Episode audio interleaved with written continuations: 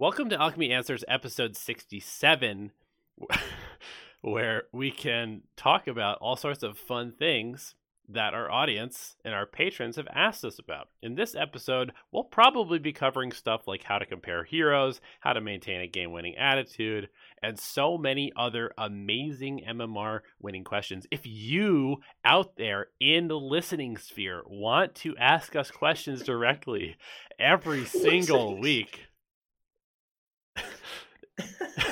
just check out patreon.com slash Dota Alchemy. The Dude, best like... community of Dota 2 fanatics who want to learn, encourage each other, be positive, and absolutely destroy the MMR system. Dude, this is what happens when you win three games in a row. It's like you're the one that I can't take because I lost two and you won three, and we've just totally switched places last week you were like sick and like depressed and tired and that... oh god. Dota has so much control over our lives.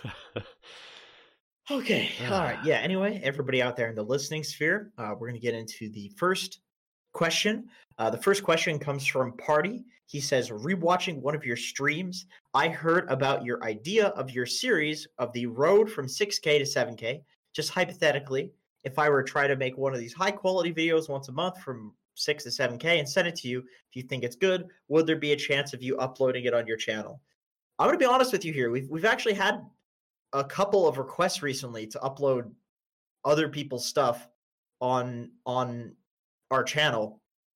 I'm I I don't I'm not a huge fan of that idea. Just like uh, the idea of it for for some reason. Like I feel like you very easily could make your own channel as like a six to seven K player. If you're making a high quality video, number one, you could just do it yourself and you'll eventually get viewers. If you're if you're consistent, you'll get you'll get views. And if it's if it's quality, if you're consistent, the quality will come. And number two, if you put it on our channel, we'd you know, we'd take a piece of your of your pie, which which like isn't either it's like not actually high quality potentially uh, which a lot of the time for somebody's first video, probably you know probably wouldn't be. Let's be real. You can look back in our videos and like a lot of them suck, uh, or it's good and then we're just taking we're just eating your pie, and it's like that makes me uncomfortable. The the like I, in either situation, I feel like there's something not right about it. You know what I mean? Yeah, I think in an ideal world, I would like Dota Alchemy to be in an umbrella sort of for people up and coming content creators educators to um I would you know, I would get their say start, that... but I, I don't think that that's where we are now, and I, I certainly would prefer to solidify us before starting to promote other people.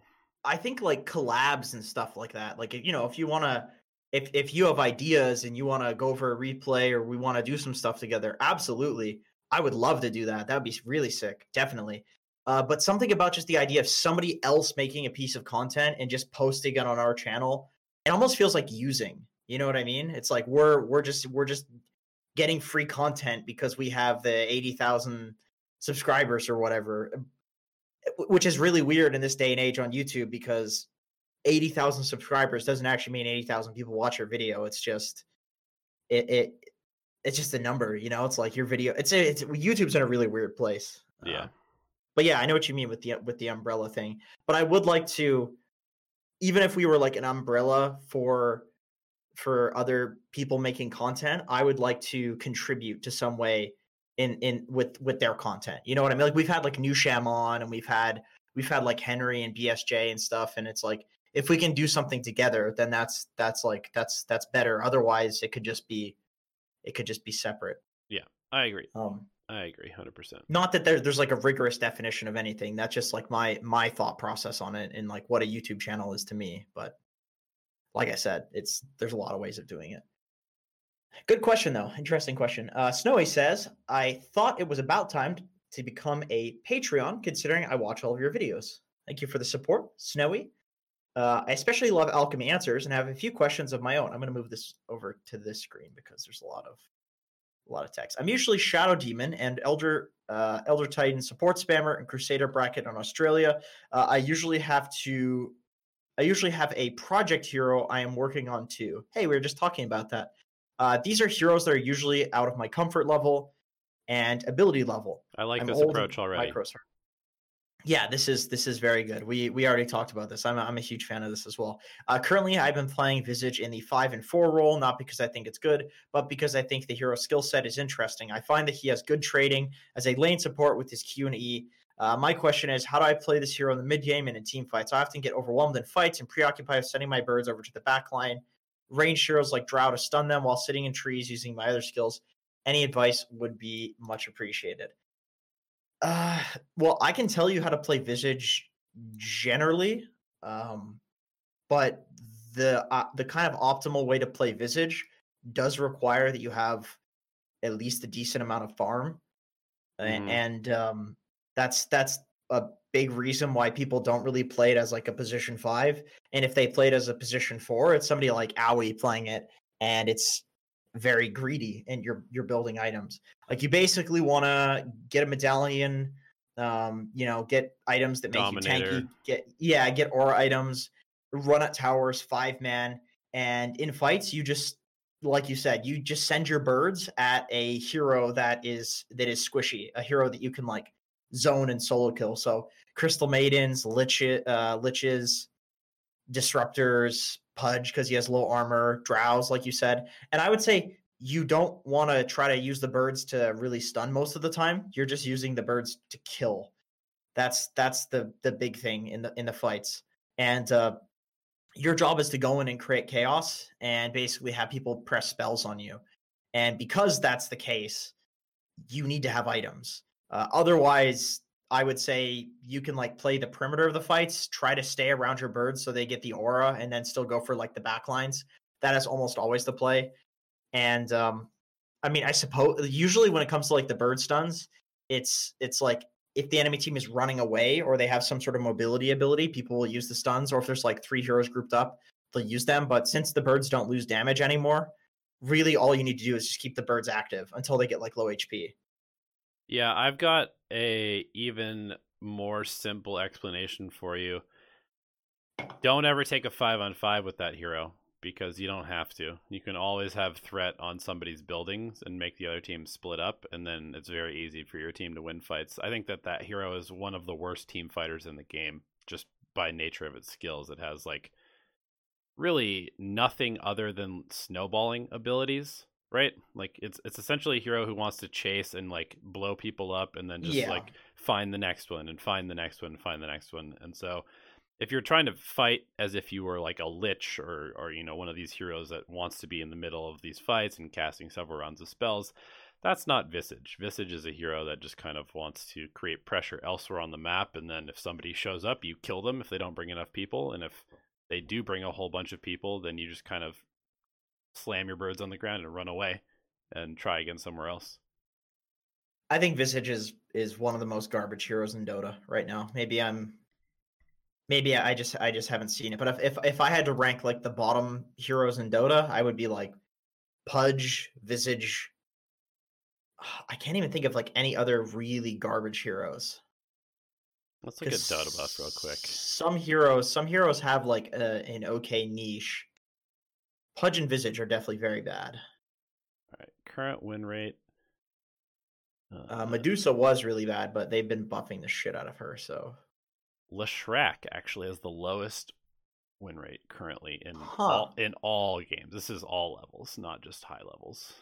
Wow, that's surprising. Luna, yeah, I think Luna's pretty bad. Uh, the thing with Luna though is that I still believe that there's a magic damage build on Luna that's Me that's, too. That's good, but when my you know what I'm saying that the best build on a hero is some really niche weird build, that probably means that it's pretty it's pretty like the current way of playing it is is pretty bad. Like the hero overall is is probably pretty bad. Wow. But I do think that like four Lunas, you know, not not that bad. you want to know what the lowest win rate hero in Divine and Immortal pubs is right now? And this is a hero that Wait, wait, wait. It wasn't me, really me, changed that much in the patch. let me guess. Let me guess. Let me guess. Uh, okay. Let's see. Lowest win rate. So it's not the lowest. It's not the most win rate decrease, right? It's the absolute lowest The win rate. Absolute lowest. Period. Okay. Uh, let's see.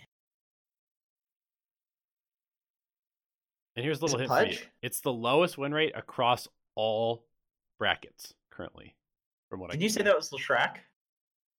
Um, that was all games. This is.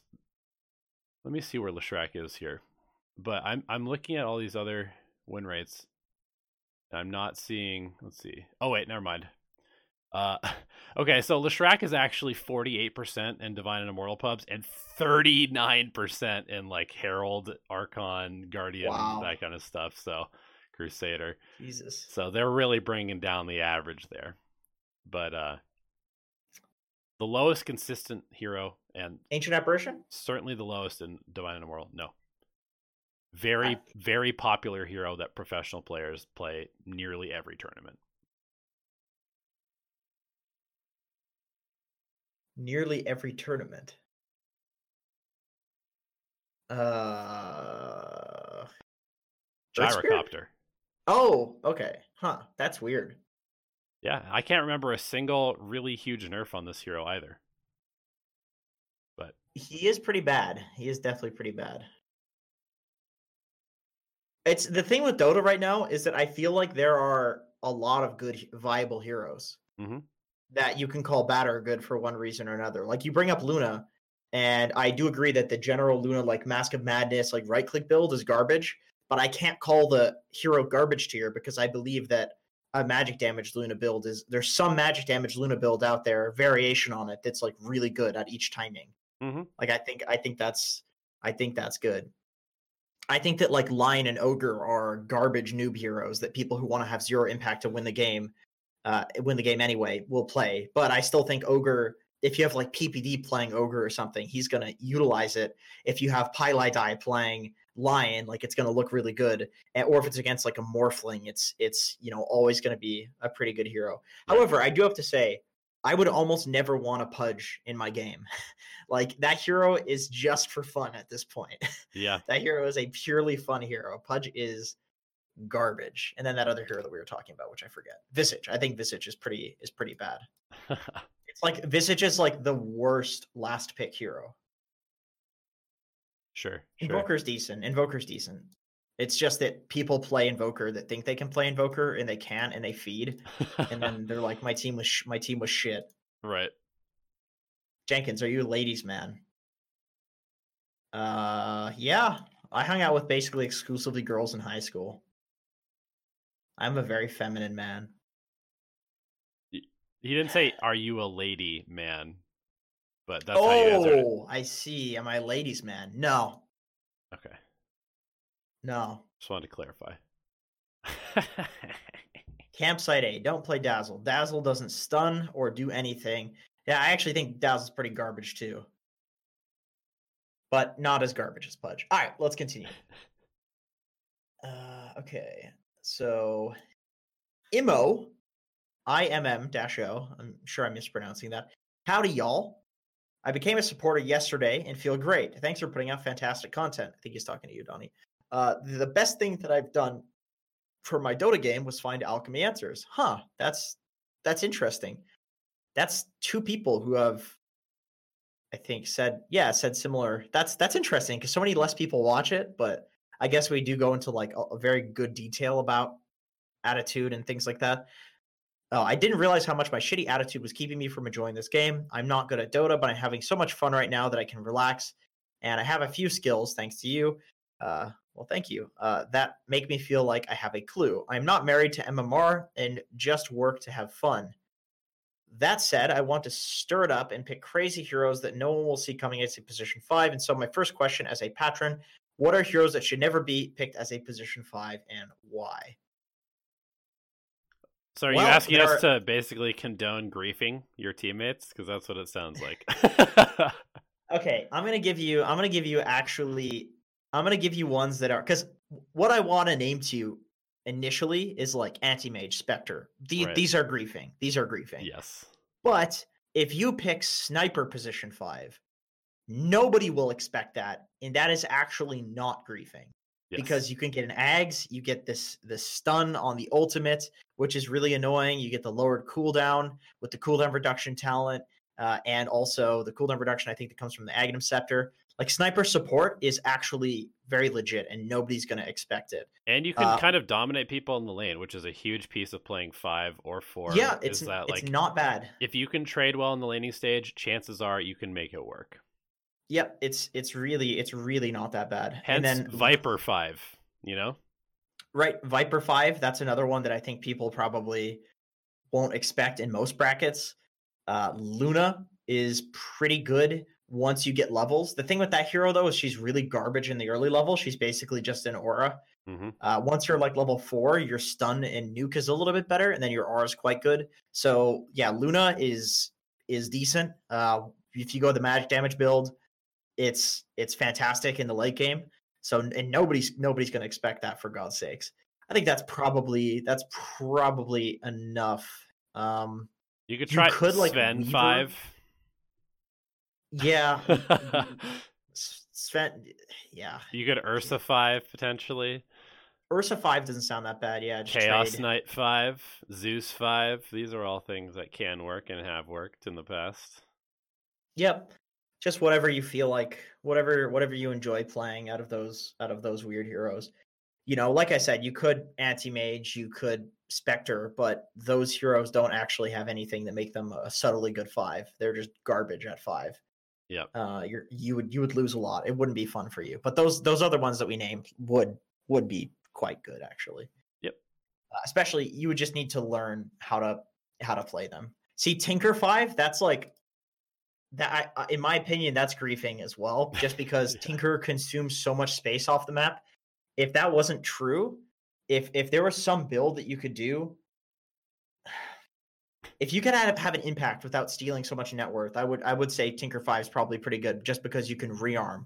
So that's that's Yeah. got some pretty obvious utility for supporting but he needs so much. He needs so much. I've considered that one as well. I've tried that and then you just realize like oh if I play five Tinker, I'm really going to be taking space from my other heroes, and somebody else is going to end up having to play five.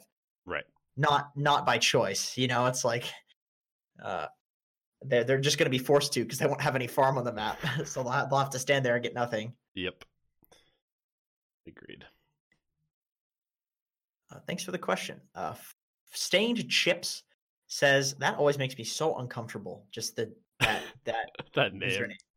Yeah uh i have a i had a friend uh well i mean he's still around but i have a friend who used the name for a while uh sausage dipped in milk and it's like there's there's nothing that's like overtly vulgar about that but it just sounds vulgar those are the best names so he said stain chips said i theory crafted a phantom lancer build a couple of weeks ago uh, while overseas and having some Dota withdrawals. I intended it for what are you doing overseas? Out of curiosity, I, I intended it for games where I need to come online quickly, and the enemy team has a lot of squishy int heroes and magic damage. The build is magic stick into wraith bands, into treads, into crystalys. I think crystalys is a broken item. Into diffusal, into hood. Uh, I would say if you're going late hood, you may as well just build a BKB. Like That- you, you really you need to go hood first if you're going to get that item. Yep, hood is Hood, Hood is like a, a twelve minute and under item to Yeah. to use for that that sort of utility. Otherwise, you just go BKB. Uh, into Morbid Mask after Crystalys Diffusal. My thinking behind the building the Crystalys before Diffusal doesn't slow down my diffusal timing due to the added damage, gives great damage for team fights, and can, be built into Bloodthorn to deal with the pesky int later in the game. Pipe and Morbid, Morbid Mask would be tankiness and sustain in team fights before I build into Satanic. Uh, I tried this build for the first time today, got all the items at 19 minutes, and felt like my hero had insane damage while still feeling tanky. Ended up winning the game 10 minutes later. Do you think it could be a legit item builder that I just got lucky in this game? Okay, so I actually think the individual items that you're building are good. Uh, you're just building them in the wrong order. I think that if you're going to go hood, you need to go for a hood definitely before the diffusal. Like Crystalys hood doesn't sound that bad, just because I think Crystalys is like a ridiculous item right now. Yeah. The only problem with Crystalys is that your illusions don't get the plus damage, so you know that doesn't that doesn't really help with with the illusions. But Crystalys is just like a broken item right now. Yeah, it's a Uh, to- it's a farming item, like almost at this point. Crystalys is. Yeah, just because it gives you so much damage. It's like so cheap that it gives you such a big damage boost. It's like a farming slash fighting item. I would say. Crystalys is Crystalys is broken. Yeah. So I actually I actually do like this build. I would say like Crystalys into Diffusal sounds good, but I think if you're gonna go Hood after that, you may as well just be building into like Heart, Skadi, BKB, that sort of thing. Because if you save for a Hood, you know it's like two minutes, three minutes later, you could just have a full BKB. You could just have a Heart at that point. Uh, Morbid Mask is, yeah, obviously that's that's fine, but no, I I think you had success with this because you're basically you basically just discovered that Crystalys is a broken item, and that's what pros think as well. Yeah. So it's yeah, it's it's it's fine. And my only problem is like the hood timing. Hood is an item you get like early in the game, four fights. Um, because if if you're going like treads diffusal, you're choosing not to fight anyway, and then at that you're just taking like small skirmishes. And at that point, you don't need the hood, and then you're just farming and taking small skirmishes until you get a BKB or a heart or something like that. Hood is like when you know you're gonna have to fight, but you don't want to die to magic damage. Yep. I was actually I'm actually gonna make a video about this at some point, but uh, it's this idea that like one decision in Dota can win you the entire game, and the hood on PL or like a hood on Slark is one of those like high level decisions that I think a lot of pro players will make that wins them the game because they identify that like if I have a hood this game, there's literally no way that I'll die. Yep. So they go hood, hood first. Like that's why they go hood. And if that's not the case, if it doesn't prevent you from completely, you know, never dying, then people will just say, okay, well, I'm going to get more items then. I'm not going to go for this like abnormal item build that kind of sucks because it doesn't even do the thing that I want it to do. It's just like if that will keep you exclusively keep you alive and, and make sure you're never going to die. Yeah, I agree. I mean, I think that it's really just kind of the idea of abusing a power spike where it's like we're seeing it with like this Medusa rapier build. You get rapier and you get Aegis at like 20 minutes, and then it's just too hard to kill the Medusa because there's too much damage coming out, and like she's not scared of of playing aggressively because she has the Aegis, and then the game's just over. It's fucking stupid. it's such a stupid build. Okay, so now we get to the namesake question of the video. Uh, Fuzzy says, How to assess and compare heroes that have similar niches in the same role. I can sit down and try to think about every dis- difference they have and come up with a theory on their niche and relative power level. However, the amount of variables is insane. Example: Clockwork Four versus Spirit Breaker Four. They're both they have a similar niche. They're both disruptive. They're CC heroes who go in and they create chaos.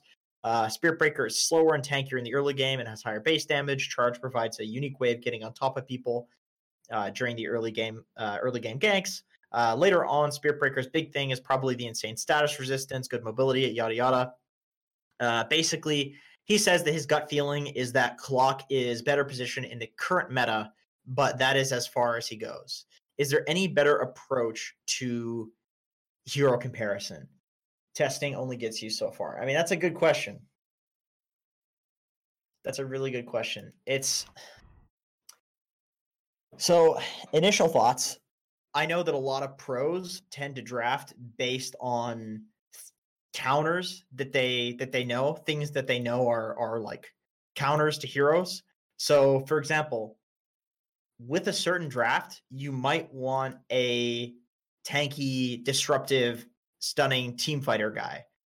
But if I am in a game where there's a life stealer and the life stealer is the enemy team's win condition, and I can pick either Clockwork or Spirit Breaker, I'm going to pick Spirit Breaker because Spirit Breaker is a life stealer counter mm-hmm. due to mm. the fact that you have all of this BKB piercing disable for him and status resist, so he can't slow you. Uh, Clockwork is not particularly good versus life stealer because you can't, you can never hook into battery assault him. He just presses his rage. He can just hit the cogs and run out with his insane attack speed. You know, it's not it's not exactly the best example of like a counter because I don't think I think clock's okay against life stealer. It's not the worst thing, but I think you would much prefer a spirit breaker. Or let's say the enemy team has a nature's prophet, and you really think that they're this guy's a good nature's prophet. You look at his win rates, like 70%, something like that, or their entire draft relies on this nature's prophet doing well. Yes, you could go for a clockwork, uh, but also Spirit Breaker counters the Nature's Prophet a lot harder. So it depends on it depends on what you deem as important in the draft, and then those little differences that you're that you're talking about become more and more important depending on what the enemy team finds important or what your team finds important. For example, if you if you have a Dark Seer, then obviously Spirit Breaker is going to be a lot better because that's because that's a combo. You surge the Spirit Breaker, he gets the move speed. And yes, they do the same thing. And yes, if you are a better Clockwork than a Spirit Breaker, you'd probably pick Clock, even in games where Spirit Breaker is better. Uh, but assuming you're just as good at both of those heroes, then you would pick Spirit Breaker if, if we're talking exclusively draft. But I would say a lot of it's just player preference. Like whatever hero yes. you whatever hero you feel comfortable with in a certain niche, just keep just keep picking that one unless you really feel like playing and learning something else. It's it's totally fine to just have Clockwork be the one disruptive hero that you're good at, and then other position fours that you play maybe are more like damage dealing, like they're you know they're Enchantress or maybe they're more team fight heroes like Earthshaker and Enigma. That's fine. That's totally fine. If you want to just play one hero within one niche, go for it. Uh, just make sure that you're you know you're good enough at that hero that you can justify picking it in in like if, if you really know how to play a clockwork and position and trees and stuff, he's just as good against Nature's Prophet. It's just harder to play. Uh, yeah. that's all. Um, I think that that's what really makes Dota so interesting is that there is a reasonable amount of overlap between some of the heroes, or between most heroes, with at least one other hero or multiple other heroes in terms of what they do in the game. But they all have like a different flavor. Like in this exam- example, you're describing it super well, which is that the Spirit Breaker does counter the Nature's Prophet, and the Clockwork counters the Nature's Prophet, but Clockwork can only, you know, he can he can provide vision to find stuff in trees with, and he can depush with Rocket better. But Spirit Breaker is going to actually like close the gap on the Nature's Prophet more regularly, and he's going to do better in a game where you need more reliable BKB piercing disable, whereas Clockwork is better when you have supports that you can reliably get on top of and kill because he has more damage. And so they do the same thing for the most part, but they also provide this extra little bit of flavor that can change in terms of how important it is based on the meta and based on the heroes that you're against. So I, I completely agree that I, I think that it's really good when you're creating a hero pool to come up with heroes that do specific jobs, like the disruptive uh, you know, split push counter like the team fight, like the assassin, something like that. You know, those might be three different classifications. And then if you have one or two heroes in each one of those classifications, then you have a pretty good uh, toolbox to pull from, but you don't have to have every single one. You don't have to have like six heroes that are good at against split pushers. You just need yeah. one or two. And you see that even in the pros, right? Like crit prefers to pick a hero like Dark Willow when he needs team fight instead of a hero like Earthshaker. A lot of he time. plays Tusk. He plays Tusk instead of Clockwork instead right. of Spirit Breaker. He's a Tusk player. Yep. You know, so same same shit. Um, okay, Fuzzy also follow up question says also how much dollars or MMR do I have to play Jenkins to get him to send me his hero layouts file? I'll do it. Don't worry. I just need to Google it. I'm just lazy. Uh, Average Peen says, "Hey, Donald and Drew, can I call you that?" Yes. Well, I don't. know. I guess. I guess Donnie. I guess Don, I can't answer for Donnie, but sure, dude. I'll just say, I'll say yes for Donnie. Uh, what are two strong laners versus a tri lane? And if you don't want to tri lane yourself, what is a good support as well uh, to go against them in the off lane? I know it will change depending on their three heroes, but say like Abaddon, Veno, and something else. But can you give a few examples? Okay, so, so heroes that is are this an really aggressive good, tri lane against your safe lane? Is that what he's asking? Uh, it's a good question. Or is so, he asking if you're in if you're in the off lane against a defensive tri lane? Uh, what is a good support as well as off lane to go against them? Okay, so this is this is off in the off lane. Okay, so defensive tri lane, safe lane, tri lane. Yeah. yeah. Okay, so my first thought when it comes, I love these offlane questions because geez, I could I could talk about offlane all day. Uh, but my my first thought when it comes to dealing with these tri lanes is like, if there's any way for you to just manipulate the creeps, then you get level two, level three first. They can't lane against you. They can't tri lane against you anyway. Uh, so that makes like Clockwork, Earthshaker. These were the offlaners that people would pick way back in the day when it was 1v3 because you would just manipulate the creeps to put them right in front of your tower and by then blocking with cogs or, or by blocking yeah like what are you going to do you're going to you're going to dive the clockwork uh, alternatively heroes that are good at cutting the creep wave and dragging the creep wave are good so something like uh, axe plus some sort of support that's really good at uh, playing with the axe, which is basically any position four. You just put like an axe and an earth spirit at the tier three, and then sure, both of their supports come over, but they're stuck at level one and you're not. Uh, and and that's that's that's a way to deal with it. The most important thing against a tri lane is identifying that you are up against. I, I don't think tri laning defensive tri laning is viable. I'm just going to straight up say it. I think it's not viable. I think if you're a good offlaner, you'll you'll identify that there's a defensive tri lane coming by like scouting with vision, and then uh, or you just see at the start of the lane and you die because they surprise you. You just go cut the next wave, and then all of a sudden they can't tri lane you anymore because the creep equilibrium is right in front of your tower. Mm-hmm. So all you need to do, all you need to focus on is getting into like the cutting and dragging position, uh, which is like behind the tier two or behind the tier three. And if they come and kill you while you're cutting, just drag the second wave to the third wave, and then all of a sudden there's a double wave under your tower, and you're good. So like I don't think tri I don't think defensive tri laning is very viable these days. And anytime you see it in a pro match, they defensive tri lane for like two minutes and then they're gone. Yeah. Unless the enemy team has an aggro tri lane. Yep. Uh, but but nobody will stay in a defensive tri lane. The four will start roaming. The four will go to the off lane. They'll just get like a morphling level three or something like that, and then they'll leave. So just cut. That's that's it. Here, heroes don't really matter. Uh, but if you if you had to pick heroes, I, I would pick heroes that are either good at manipulating the creeps or good at good at cutting, which I suppose is just creep manipulation. So any heroes that can do that. Right. I think it's kind of important that you mentioned nothing about fighting heroes, no undyings, nothing like this, because it's really just a riskier way of doing the same thing. Like, you don't you don't fight trialing. Yeah, you, you just you just don't need to. So what's the point? Yeah, yeah, it doesn't. Un, un, unnecessary risk that accomplishes the same thing, if not worse. Mm-hmm. Uh, okay, Loyval says how to fight mid Death Prophet in mid game. Was playing Tidehunter and she targets me with Crypt Swarm, Exorcism, and the Cable, and I'm dead. Force Staff pipe, just kiting her uh, for the 35 second uh, exorcism hex. None of those things. Uh, well, get get a Vlad's for armor, get a medallion for armor, and armor reduction on her. Blow her up with gush plus medallion and your teammates. Uh, yeah, there's a few ways of dealing with it. Get a spirit vessel. Yeah, I was gonna say vessel breaks that hero. Vessel yeah. makes that hero unplayable. Pipe is not the item against DP at all. Oh god, no. Doesn't do anything. She's all physical. Yeah. Yeah, just just uh kiting her is fine too. Like you can you can get pick like a centaur and just press R when she presses R. Yep. Like ba- j- debating these like brew splits or exorcisms is fine. You know, in a game there might be situations where you do just say, "Oh, she popped ulti. Nobody's going to catch us. Let's just get out." Fight in 35 seconds. That's fine. But you also don't want to not be able to kill her just because she has exorcism up. So burst, uh, armor to survive, and good God, get a spirit vessel. Spirit vessel is the hard counter to that hero because you can just you can just blow her up even while when she has the exorcism. It moves so slowly. The exorcism goes. They are so weak right now. Yeah. Agreed. So, yeah. Yes, Tyler Mueller. With the new matchmaking system, you always gain 30 MMR for solo matches and 20 for party. That is correct.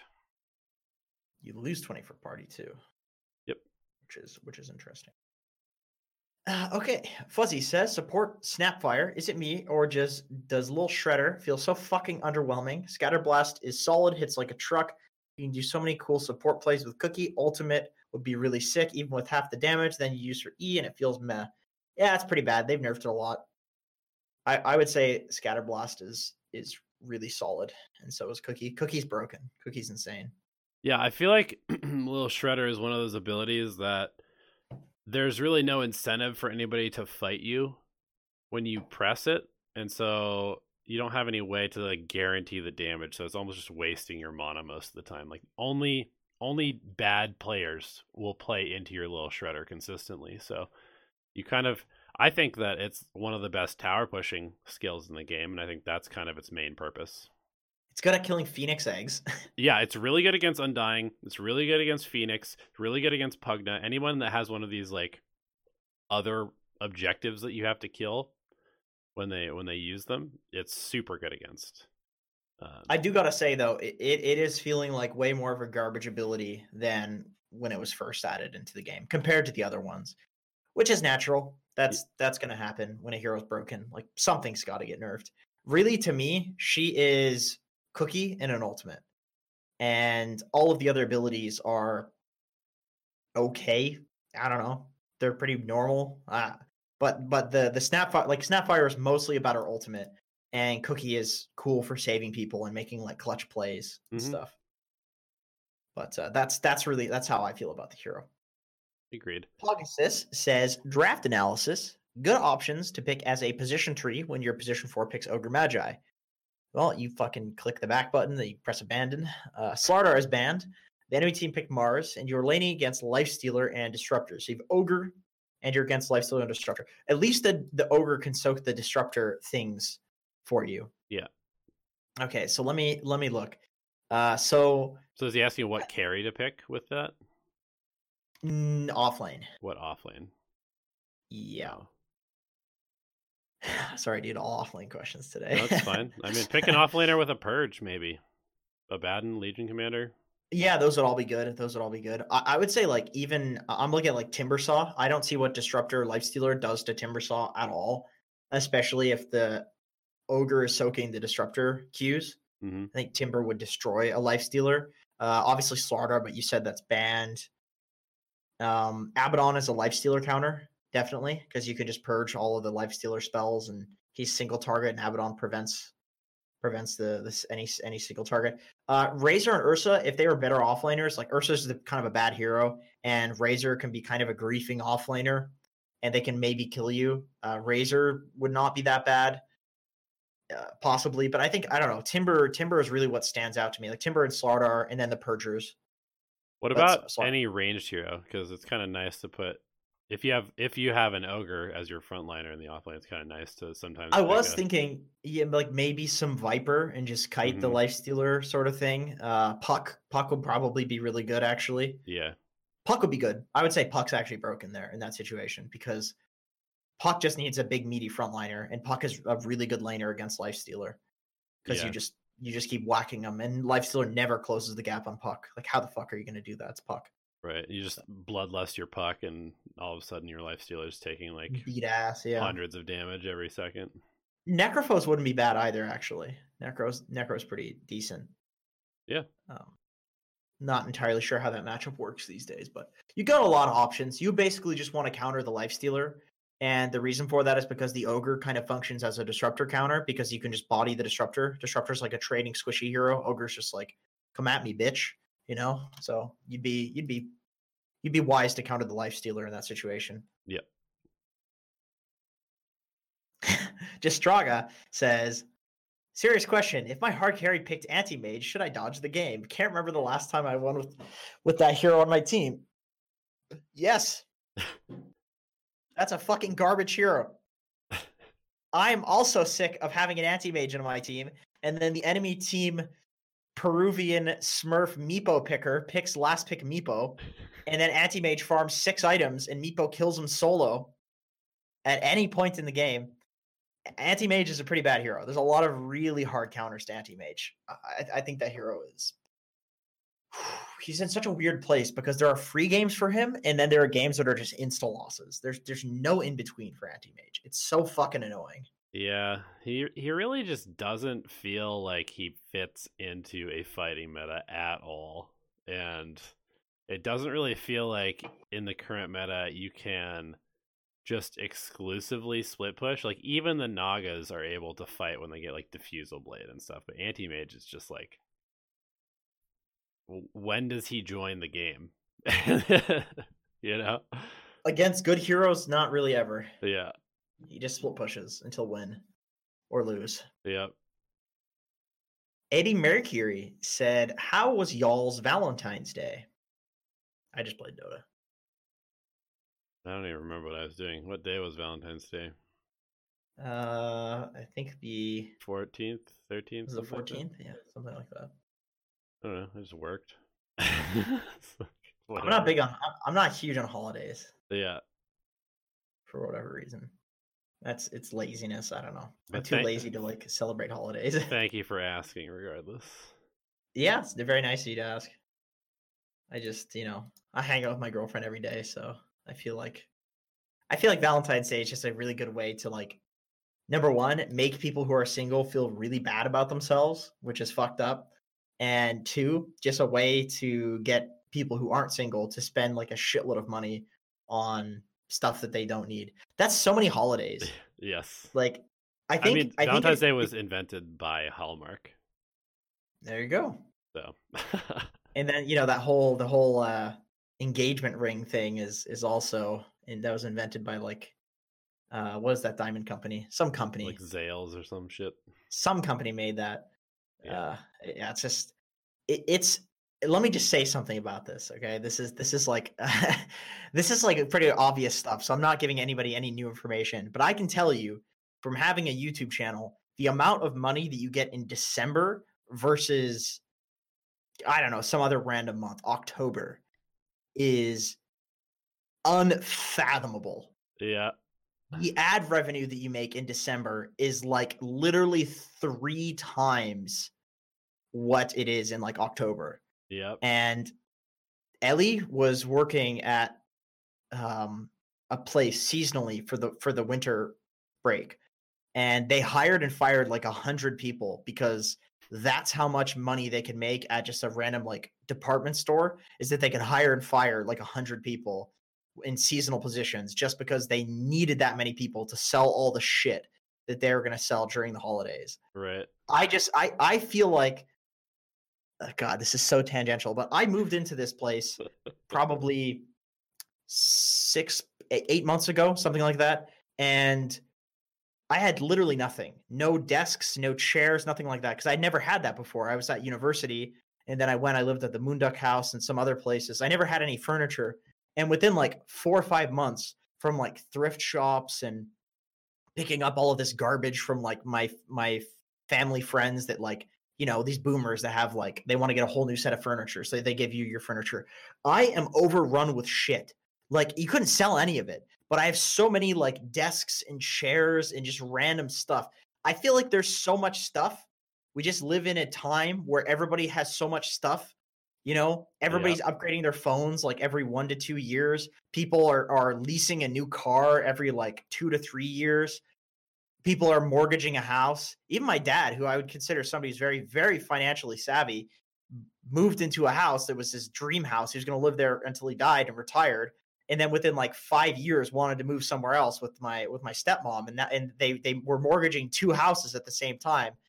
And it's like, man, you're just pushed to do that shit by by I don't know. It's just it's just normal. It's just normal to like Accumulate. accumulate and consume. Not that it's a bad thing. It's just that it's just that like I don't know. I don't feel bad about not doing it. I guess Yeah. I'm Beca- with you just there, because man. of how much shit there is. I'm with you there. And yet stuff still continues to show up in my house. And it's just always something else being added to the collection until we have to move and throw a bunch of other stuff away. yeah, exactly. It's like you're gonna you're gonna throw stuff out. I'm very I'm I'm at the point where like I could I could probably afford it. I've never had a car before, but I could I could definitely afford a car, but I want to also save money. so like not having a car, I don't feel like I need a car. I feel like it's been so long that I've walked I've just walked or like biked or whatever to get everywhere that I don't feel like I need a car, you know?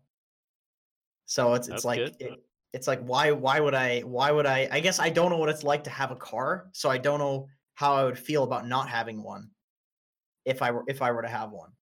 You know what I mean? uh yeah. I'm sure it would be a big improvement, but it's like I don't know that and I'm I'm fine with how everything is right now. So I just I'd rather save that money. And to ta tie it back into Dota, we're all addicted to accumulating MMR and accumulating information, accumulating uh, items and and new skins for our stuff. But at its core, Dota is not about accumulating anything other than resources and knowledge about the game. And if you just have knowledge about the game, you're going to be fine whether you're on your PC or your friend's account or you're at a LAN center with no items. It's not like they make you play better. It's not like your MMR, the number, is going to make you play any better or worse than what you have the knowledge and ability to It's all about you. Invest in yourself. Yeah. Do it. That's all you need to do. Anyway, uh, thanks for asking how my Valentine's Day was, Eddie Mercury. uh,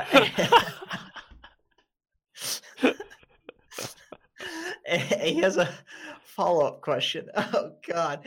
Uh, how do you still know, or how do you know what makes a good replay for replay review? Is it better if I send something when I look clueless, or is it better when I send something in where I think all that I, uh, I think I did all that I could and still list? Uh, I don't know what that means. I don't uh, want to Still submit something that. Oh, still lost. Okay, uh, right. Uh, I don't want to submit something that looks like I'm just trying to put a feeding SF or use the soft lane silencer on blast. Fuck, man, that's a good question. That's a really good question. I mean, Donnie coached me like two days ago, and I was struggling to find a a replay to watch. I almost think it doesn't matter. You know, I almost think it could be any replay, and as long as you look at the right place, Yep. at the right thing.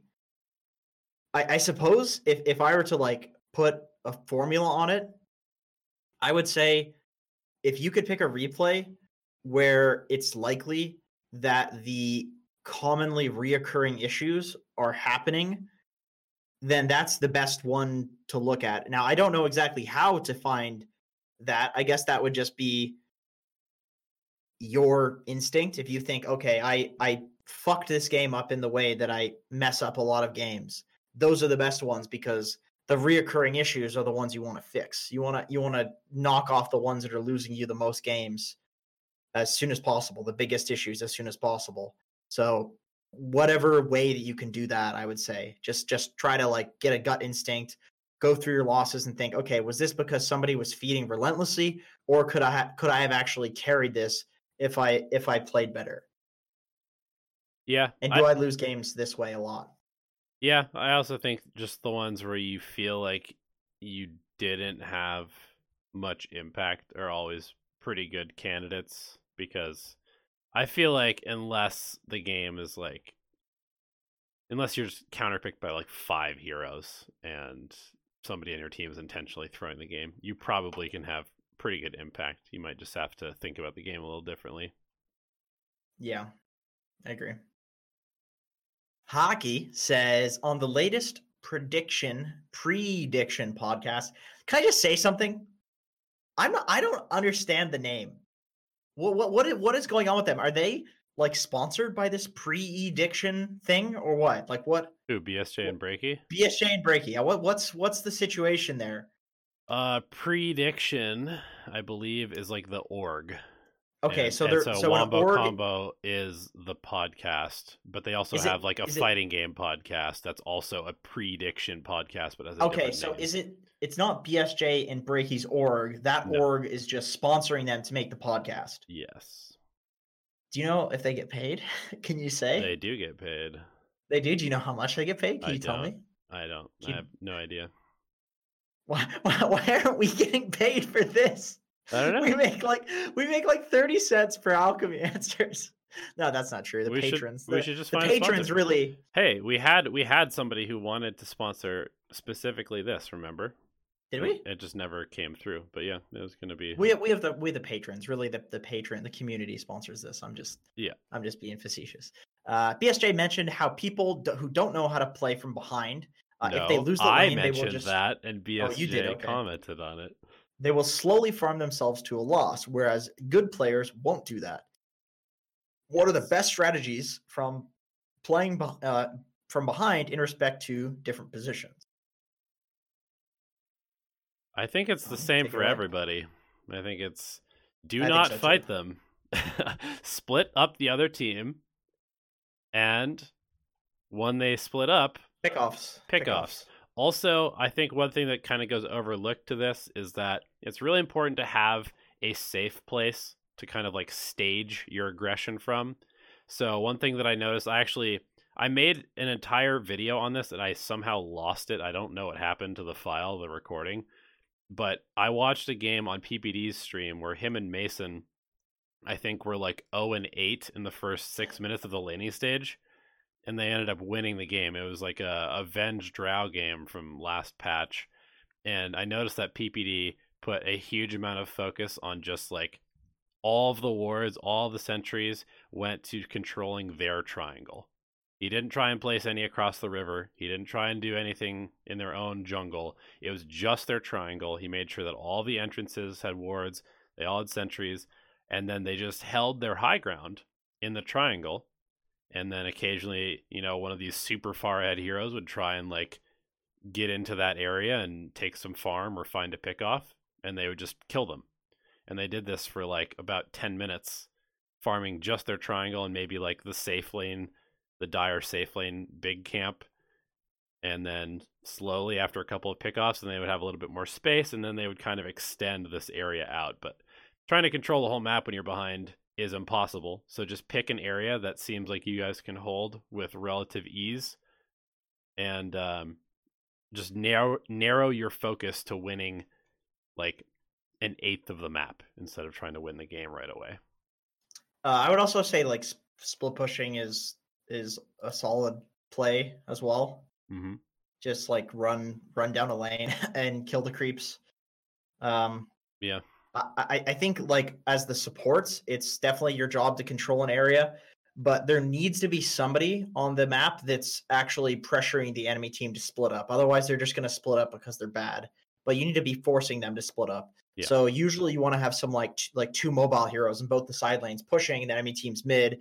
Everybody else is sitting in the triangle, and you can TP to the towers nearby with those two heroes and uh, fight if the enemy team splits up. That's kind of the ideal the ideal situation. But the big mistake is just five man fighting the enemy team. You never you never really want to do that. If you know that they that they're just going to win a fight, you want to take a fight when it's on your terms. They walk up a high ground you split push and they split up, then you take the fight. You think that they can't fight you at Rosh because you've Snapfire and Void, uh, Faceless Void or something like that. Like you want to decide, okay, here are the here are the circumstances in which we'll fight, and just split push and, and, and take pickoffs until those circum those you know constraints are met essentially. Yep. Okay, let's uh let's see. Uh Dat Burrito says thoughts on Jug Mid. I've seen Thompson run it a few times now and it worked well for him. Thompson's a weird one. He's a weird case. I tried it once and had pretty good success. The build is a Mask of Madness after some uh, stars. Don't know what that means. Uh, then a defensive Stats, item like I assume stats. Okay, sure. You're good at this. Uh, defensive item like Manta. I guess more so. My question would be, what does a hero need to be considered a good mid? Depends. I I mean, people, some people are doing farming mids now. Like I'm seeing Morphling mid, and that's fine. Definitely, Jug mid sounds fine, but doesn't sound good against most of the mid heroes. But yeah, you you could really get punished for that, and then you should end up taking space away from your carry. That's why people pick like tempo slash early game, but also late game scaling mids, such as like Void Spirit, Ember Spirit, because they can like take enemy space. You know, they're not going to take worst case on Terra. They can fight. They can take enemy space. Whereas with Jug, I kind of feel like you have to be careful because if you get fucked up in the lane, then you just are going back to your jungle and stealing farm from your carry. And if your carry gets fucked up, then you're going to have 200 farm carries on your team. So I think it's I think it's probably decent, and I think Thompson probably picks it. it well, number one, he's probably experimenting with it a bit, and he's probably also picking it in games where he's identified that like Jug will have a pretty free game. Yeah. So yeah, you're. It's. I mean, it's depending on when you pick it. It's probably fine. I don't think it's that. I don't think it's like particularly bad, but I would definitely say most games like Ember and Void Spirit and those sorts of heroes are going to be better. Yep. Yeah, I mean, if if you're gonna pick Jug mid, it's not to be a rotator, right? Like that's not what the hero does. So you're not gonna play it like a puck or a void spirit or an ember. You're gonna play it like a farming mid, and you're just gonna like shove the wave out, maybe take their tower if they have a rotating mid, and other than that, you're just gonna play probably a standard juggernaut game because that's kind of what the hero does. He does one thing well, which is to not die while split pushing and farming aggressively. Yeah, I agree. Uh, related question, Jenkins, who do you use in Super Smash Bros. Ultimate? I play Little Mac.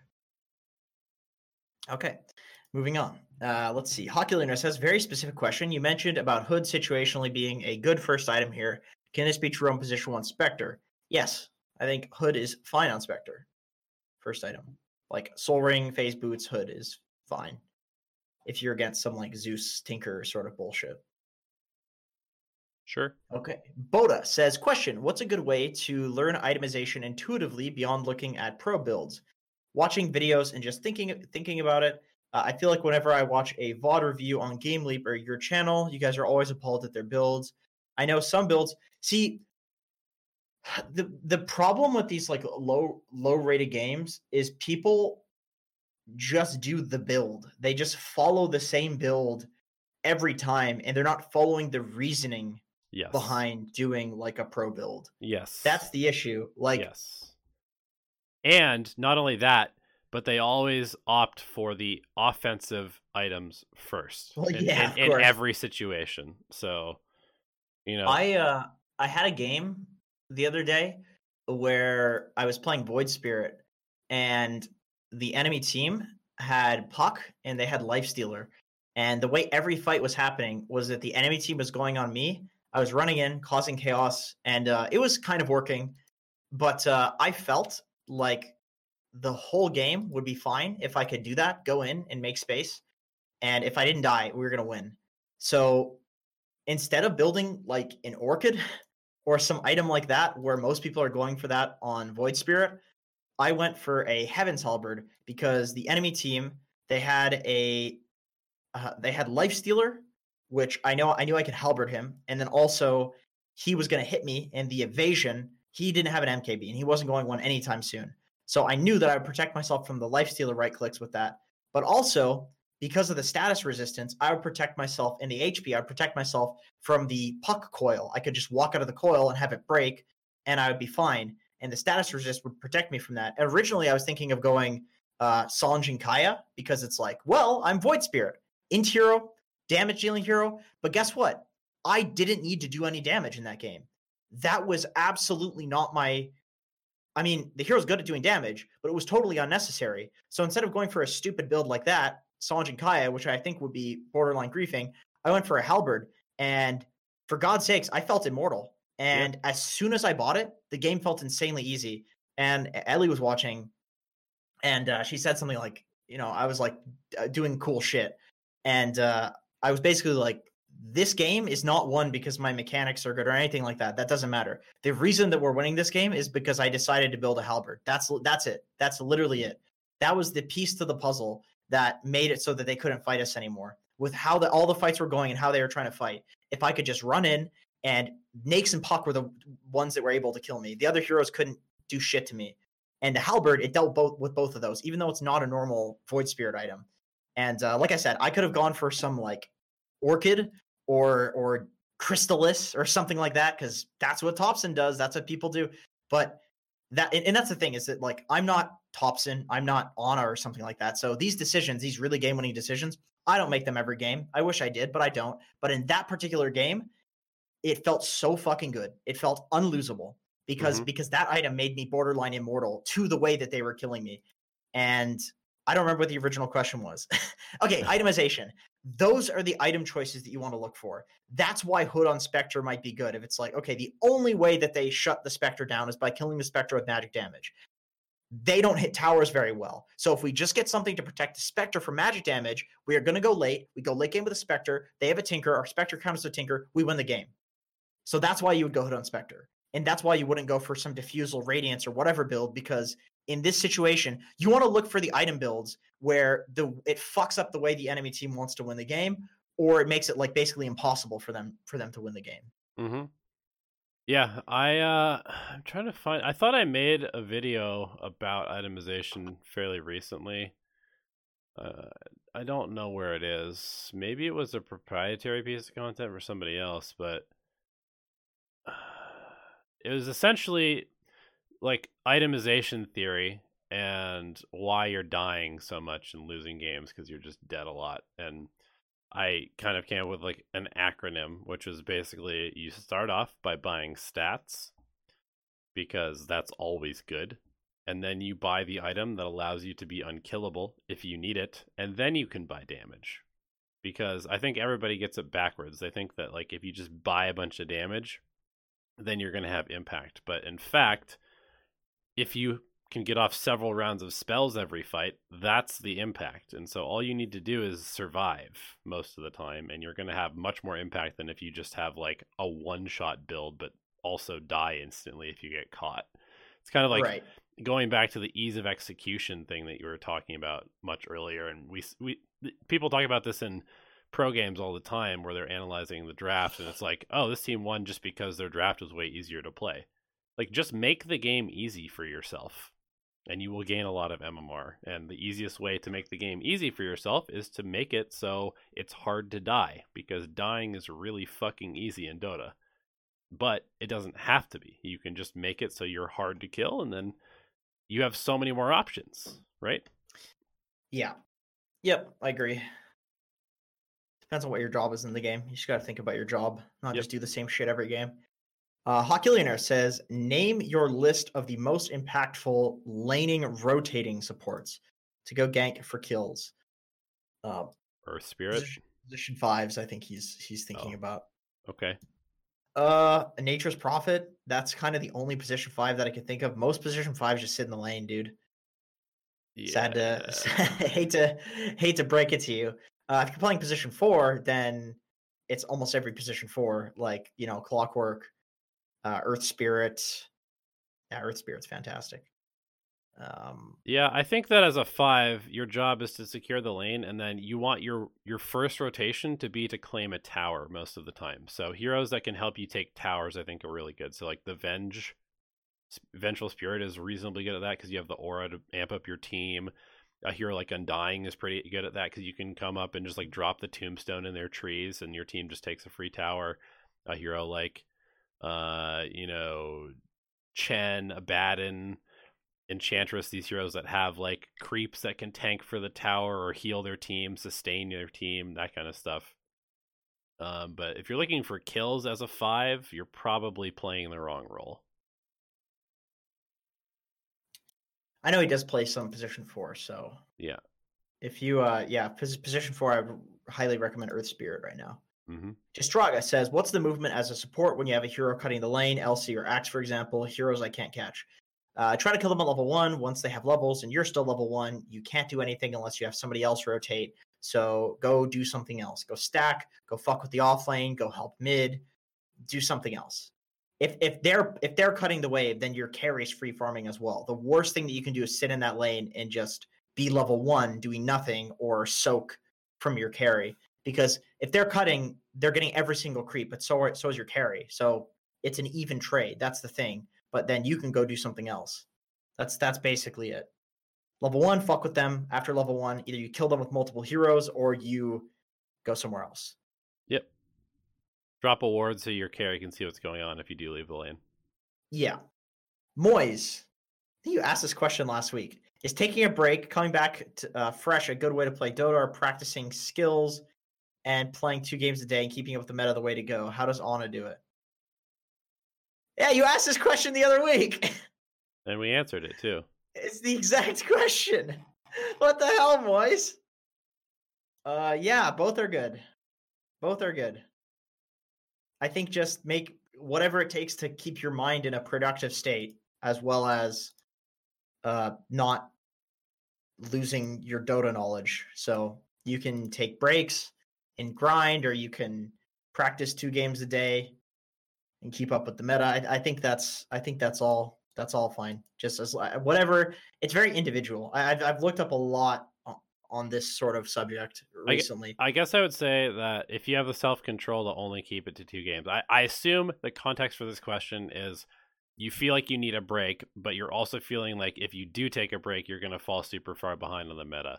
And so in that context, it comes down to self control because it sounds like you're in a negative downward spiral. And if you can keep it to two games a day where you're not going to lose too much MMR and get even more depressed and start binge queuing, then sure, that seems fine. But if you feel like you don't have the self control to not binge queue every time that you play two games and it becomes, you know, bad two games, then just take a full on break.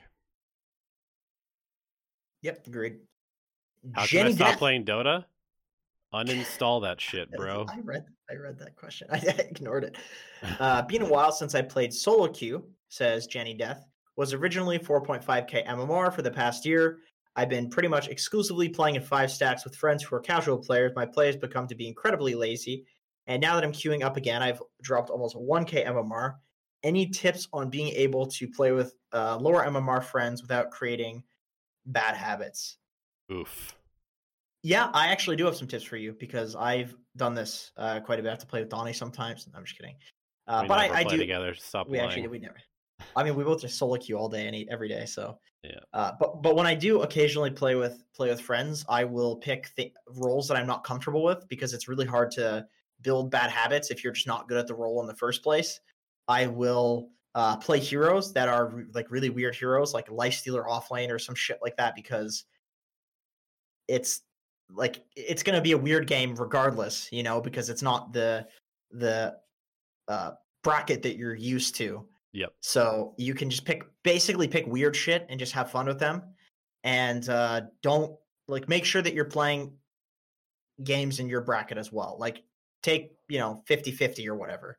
Like really focus for. I would even I might even recommend like uh, this is gonna sound so horrible, but you know if you don't listen to music while you're playing solo queue on in your 4.5k games, then listen to music when you're playing with your friends if like change the environment change the atmosphere so that it's more casual and that you're you're not that you're like Yeah, that's actually put yourself into autopilot essentially that's a really good. of Yeah, I, I I actually like that advice a lot because you know if you work from home like you and I do, it's very easy to kind of just fall into this trap of like every second that you're not engaged with like you know your girlfriend or whatever, you can just kind of slip back into like oh I'm I'm working now. You just go sit at your computer and and like do work or whatever. But a lot of it's like not very productive work, but it's just accessible to you. And so I've been finding that it's really important to have like a strict cutoff where it's like I am now no longer working and then I'm doing other stuff. And I think the same is true for Dota. It's like I am having fun and maybe the best way to do that is to just like fully meme because otherwise it could be just like this insidious kind of creep of like lazy terrible habits because you're still like kind of try harding but your teammates are not as good and yeah you're not really taking it that seriously, but you're kind of like lying to yourself that you're still trying to carry the game, you know? yeah yeah that's that's that's my advice play drunk or stoned with friends There you go.